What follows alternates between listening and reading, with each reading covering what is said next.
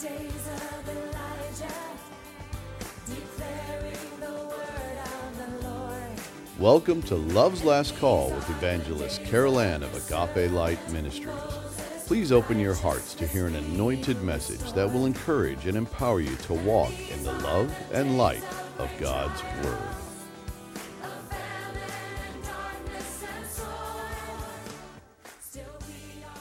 Beloved, we are in part five of our current podcast series entitled The Great Apostasy. Scripture has alerted us to the reality that before the Antichrist is revealed in the earth, there will be a great falling away from the truth. In 2 Thessalonians 2 3, we read, Let no one in any way deceive you, for it, meaning the day of the Lord, will not come unless the apostasy comes first, and the man of lawlessness is revealed, the son of destruction. The word for apostasy in the Greek is apostasia. It is a compilation of apo, which means from, and histemi, meaning place or stand. In Acts 21 21, it is translated as forsake, and in 2 Thessalonians 2 3, which I just read to you, as apostasy. In the majority of occasions, the verb is intransitive, meaning the person does not depart from where he is to go somewhere else, but that he stays away, having chosen from the beginning to stay away and to not believe instead of believing. In the lexical aids to the New Testament, they write that in the Second Thessalonians 2 3 verse, the word apostasia does not refer to the Christians who would depart from the faith, but those who would reject Christ, having never belonged to him. In other words, they believed to a point that would benefit them and their own carnal desires, but they rejected the full counsel of God, and when the time comes to choose Christ over all, they will depart from him. To put it in its most simple and yet holy terms, the apostates are not those who have been legitimately born again of the Spirit of the living God, but are instead impostors. For they never truly repented of their sins or put their full trust in Jesus and his shed blood for forgiveness and redemption, even though at some point they may have given lip service to a prayer they repeated without any true heart's change evidenced in the miracle transformation of becoming a new creation in Christ Jesus and sealed by the Holy Spirit. Many were born into Christian homes and were taken to church by their parents, but never experienced their own need for personal surrender to the Lord.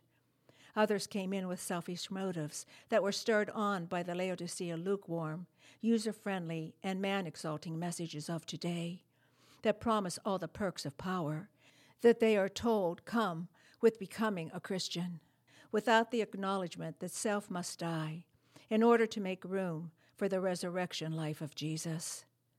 Only those who share in his death will be granted the victor's share in his glorious resurrection, overcomer's power.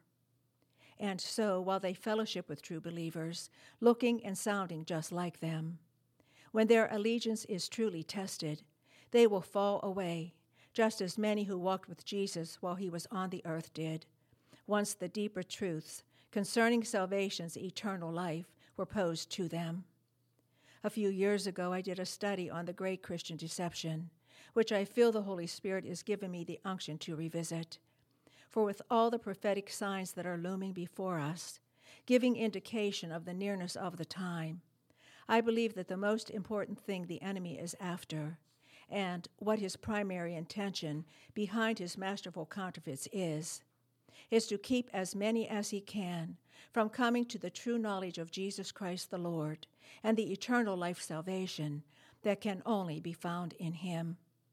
Because that is the bottom line of it all, is it not?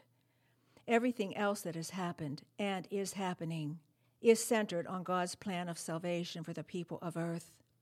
For God so loved the world that he gave his only begotten Son, that whosoever would believe in him would not perish, but have eternal life. Therefore, choose you this day who you will follow.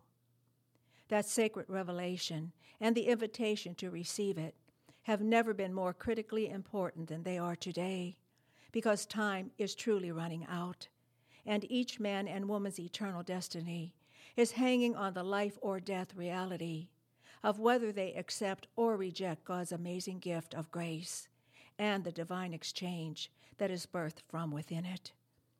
So let us begin with the understanding of what and who a genuine Christian is. In the book of Acts, which gives record of the birth of the true church of Jesus Christ, an account is given of the first time the term Christian was used concerning the followers of the Messiah. In chapter 11 and verses 19 to 26, we read So then, those who were scattered because of the persecution that arose in connection with Stephen made their way to Phoenicia and Cyprus and Antioch, speaking the word to no one except to Jews alone. But there were some of them, men of Cyprus and Cyrene, who came to Antioch and began speaking to the Greeks also, preaching the Lord Jesus. And the hand of the Lord was with them, and a large number who believed turned to the Lord. And the news about them reached the ears of the church at Jerusalem, and they sent Barnabas off to Antioch. Then, when he had come and witnessed the grace of God, he rejoiced and began to encourage them all with resolute heart to remain true to the Lord, for he was a good man and full of the Holy Spirit and of faith. And considerable numbers were brought to the Lord. And he left for Tarsus to look for Saul. And when he had found him, he brought him to Antioch.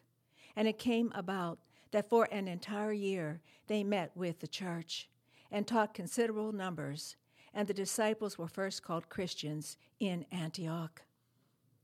Beloved, these verses are filled with such Holy Spirit insight and revelation that exposes the stark differences between the true church of Jesus Christ that was evidenced at its inception and the legitimate Christians who truly followed him, and the sorrowful, shoddy, and disillusioning replica that is called the church today.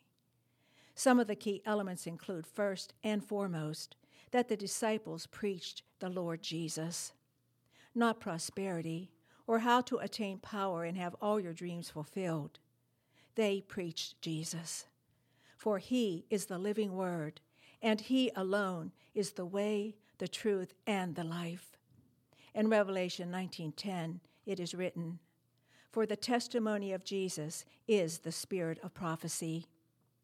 And as believers increased in numbers, they were taught more deeply in truth and encouraged to stay true to the Lord. The Greek word for the term Christian, which these true followers of the Lord were now dubbed, is Christianos. It is defined as a name given to the disciples or followers of Jesus Christ, which was first adopted at Antioch. The lexical aids to the New Testament expounds on this definition by addressing the verb used for were called as in were first called Christians, whereby they stress that the verb used in that passage is not onomazo, which means a name that is commonly assigned, but rather chrematizo, which means to be directed by God as if by divine oracle. In other words, true Christians are not defined by name only, but are a company of people who have been set apart by God as His chosen ones and recognized in Him as the genuine followers of Jesus Christ. This steadfast devotion would bear witness to those believers who had truly been born again that day. Their repentance had been judged by the Father and found to be genuine, resulting in salvation's miracle. For they had been given ears to hear, hearts to receive, and wills to obey, and were now filled with the Holy Spirit of truth. Thus they would remain true to the Savior, for they had become one with him, and were now eternally sealed in his forever salvation, resurrection power. However, Scripture also describes another company of people who initially appeared to receive the word of truth as well. But they were drawn more to the miracles Jesus did than they were to him as their Savior. And consequently, in the long run, they would not remain true to him. John 6, 63 to 66 grants confirmation to the sorrowful apostasy in the words of Jesus. It is the Spirit who gives life, the flesh profits nothing. The words that I have spoken to you are spirit and are life. But there are some of you who do not believe. For Jesus knew who did not believe and who it was that would betray him. And he was saying, For this reason I have said to you, that no one can come to me unless it has been granted him from the Father. As a result of this, many of his disciples withdrew and were not walking with him anymore. And this is where we will have to pause for today, beloved. If you are a true believer in Jesus Christ the Lord, grow ever stronger in that believing. And please continue to share the good news of the gospel of salvation every opportunity that is given to you. For when the last one who is called enters in, we will be gone. Maranatha, and as always, I bid you his agape.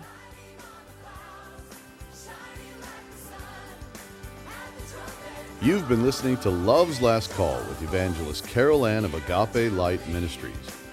If you'd like to receive a CD copy of this message or you have a prayer request, please contact us at Agape Light Ministries, P.O. Box 6313, Chesterfield, Missouri 63006, or via our website at www.agapelightministries.com.